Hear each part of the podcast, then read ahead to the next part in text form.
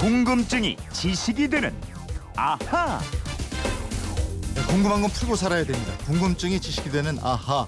휴대폰 뒷번호 3648님이 주신 문자입니다. 네, 뉴스나 광고들을 보면 여의도 면적의 몇 배 뭐 이렇게 얘기를 하는데 이런 말은 언제부터 왜 생겼는지 여의도의 정확한 면적은 어떻게 되는지 이거 좀 알려주세요 하셨습니다. 1년 전까지 여의도로 출근을 했지요. 예, 김초롱 아나운서와 알아보겠습니다. 어서 오세요. 네, 안녕하세요. 회사가 상암으로 이사 온 게 거의 뭐 벌써 1년이 다 돼가네요. 야? 벌써 그렇게 됐어요. 예.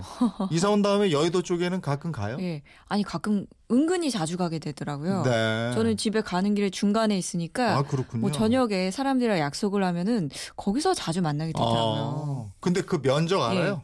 면접 오늘 알았어요. 아니, 모르고 다녔더라고요. 어, 예. 근데 정말 그 여의도 면적하고 비교하는 경우가 많잖아요. 예, 예. 근데 왜 하필 여의도 면적하고 비교를 하죠? 기자들한테 물어봤습니다. 예. 이 여의도라는 구체적인 공간을 예를 들면요. 비교를 하게 되니까 이해가 빨라진다는 거예요. 네. 즉 시청자나 이 독자들의 이해를 돕기 위해서 이렇게 한다는 거고요. 음. 또 정부나 기업들이 보도 자료를 내는데 이때 보도 자료에도 여의도랑 비교하는 경우가 많다 그러네요. 예, 뭐 몇천 제곱미터, 몇 제곱 킬로미터 이러면 이 면적이 어느 정도인가 감이 안 올 때도 많으니까 예. 여의도라는 공간을 통해서 비교할 수 있게 한다 이거군요. 네, 그렇죠. 비교적 넓은 공간은 이 여의도랑 비교를 하고 네. 조금 작은 공간은 비교할 때는 이 축구 장의 몇 배 크기다 이러면서 축구장 음, 면적에 비교를 하게 되는데요.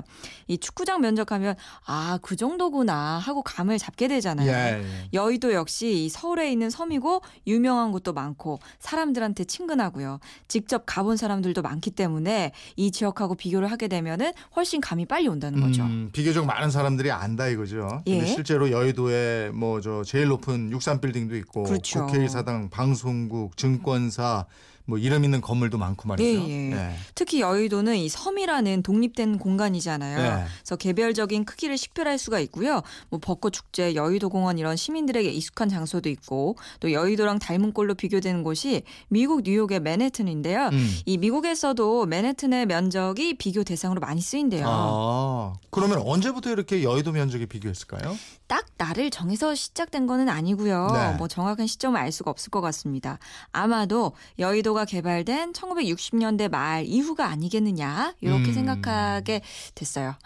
여의도 몇 예. 배, 몇 배 이러는데 여의도 실제 면적은 얼마가 돼요? 아니 여의도 면적이요 한 가지가 아니더라고요. 세 가지나 되는 거 아셨어요? 아니 어떻게 면적이 뭐 한 가지가 아니고 세 가지나 돼요? 아이 들어보세요. 네. 먼저 행정구역인 서울 영등포구 여의동은 이 8.4 제곱킬로미터입니다. 네. 이 면적이 여의도 섬 전체랑 주변 강바닥, 밤섬 일부가 들어가는 면적이에요. 어 지금 강바닥 얘기하셨는데 밤섬까지 들어가면 강바닥 면적이 상당히 포함된 거 아니에요? 예. 아유 그럼요. 지도로 보니까요. 서강대교, 마포대교, 원호, 원효대교 이 아래쪽 강바닥이 거의 다 포함이 되는데요. 어.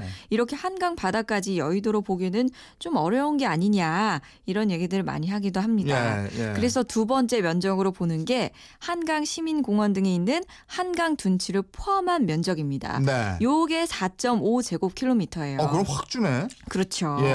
예. 그 둔치는 여름에 비가 많이 내리고 이러면 잠기잖아요. 네, 그렇습니다. 그래서 또 세 번째 면적이 있어요. 예. 하천이나 둔치를 뺀 공간, 여의도 윤중로 제방 안쪽 면적인데요. 이거는 약 2.9제곱킬로미터입니다. 음. 1970년대 초반 여의도 개발을 하면서 제방을 많이 쌓았는데 이 면적이 2.9제곱킬로미터였습니다. 아 이렇게 되면 또 처음에 8.4제곱 킬로미터에서 확 주는 거고. 예. 그죠?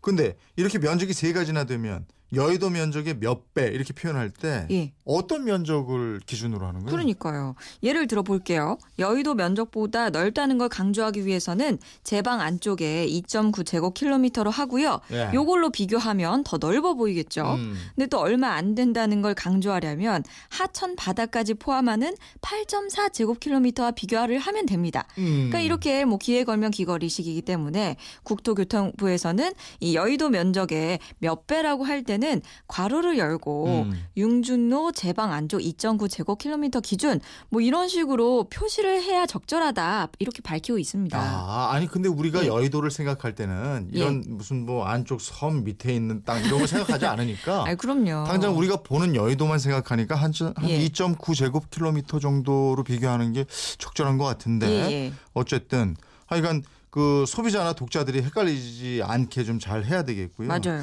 고층 빌딩하고 아파트로 개발되기 전에 여의도는 그러면 어떤 섬이었나요? 이 여의도라는 이름 자체가 너나 가져라 이런 뜻일 정도로 아, 옛날에는 거예요? 예. 쓸모없는 땅으로 치부가 됐었습니다. 예.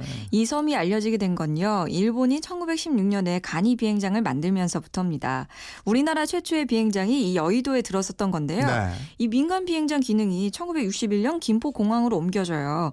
군용 비행장 기능은 1967년에 서울공항으로 옮겨졌습니다. 아 그러다가 여의도 개발이 시작 되고 이런 거죠? 예, 그 1967년 9월 발표한 한강 개발 3개년 계획에 의해서인데요. 이 여의도를 개발하기 위해서 당시 사람이 살고 있던 밤섬이 68년 2월 폭파됐습니다. 어. 물길을 막기 위해서 여의도 둘레에 둑을 쌓기로 했는데요. 이 강물 흐름을 원활하게 하려면 인근 밤섬을 없애야 한다는 판단이 들었다고 그래요. 네. 그래서 폭파된 밤섬의 흙이나 이 돌이 여의도의 둑, 윤중제를 쌓는데 이용이 됐고요. 네.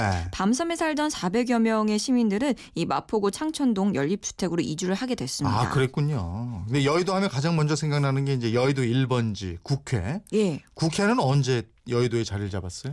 그 윤중제를 착공한 지 얼마 안 지나서 국회가 서쪽의 땅 약 10만 평을 국회의사당 부지로 쓰겠다고 서울시에 신청을 해요. 네. 여의도 입주 신청 제1호였는데 이 국회 자리는 양과 말을 기른다 그래서 양말산이라 불리던 작은 산이 있었어요. 음. 그래서 밤섬이랑 함께 폭파가 돼서 평평한 지형이 된 겁니다. 네. 또 여의도라 그러면은 당시에 고층 아파트 인상적이었죠. 아유, 그렇죠. 엘리베이터 타러 거기 막 가고 이랬는데. 예, 난방 시설 돼 있고 네. 온수 나오는데 예, 그 김현옥 당시 서울시장이 여의도를 개발하면 이 서울의 주택난을 해결할 수 있겠다 생각을 했대요. 예. 그래서 유명한 건축가죠 김수근 씨에게 개발 계획을 맡겼고요. 네. 이 김수근 씨가 사람은 2층으로 차는 1층으로 다니는 보행자용 인공 데크까지 갖춘 여의도 개발 마스터 플랜을 내놨는데 예. 근데 이 땅을 사겠다고 나선 업체가 없었대요. 어. 그래서 하는 수 없이 먼저 서울시가 고급 아파트를 지었는데 네. 이게 바로 여의도 시범 아파트입니다. 아 서울시가 시범적으로 지은 아파트. 예. 그래서 이름도 시범 아파트군요. 그렇습니다. 예.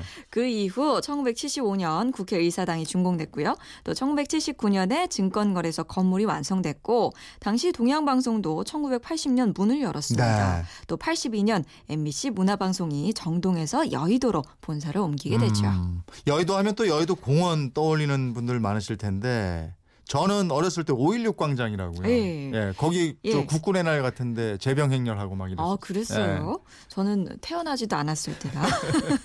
아무튼 이 1972년 이 광장이 조성이 됐는데 처음에는 5.16 광장이라고 불렀다가 전두환 정권 때 여의도 광장으로 이름을 바꿨고요. 예. 1998년 나무를 심고 공원으로 조성하면서 여의도 공원으로 부르게 됐습니다. 그랬군요. 예. 1982년에 문화방송이 MBC로 갔는데 이제 또 상암동으로 또 오는 시대가 되고 뭐 아유, 이렇게 그렇습니다. 됐습니다. 예. 3648님 궁금증 풀리셨습니까? 선물 보내드리겠고요. 이렇게 궁금증, 호기심 생길 때 어떻게 하면 됩니까? 그건 이렇습니다. 인터넷 게시판이나 MBC 미니 휴대폰 문자 샵 8001번으로 문자 보내주세요.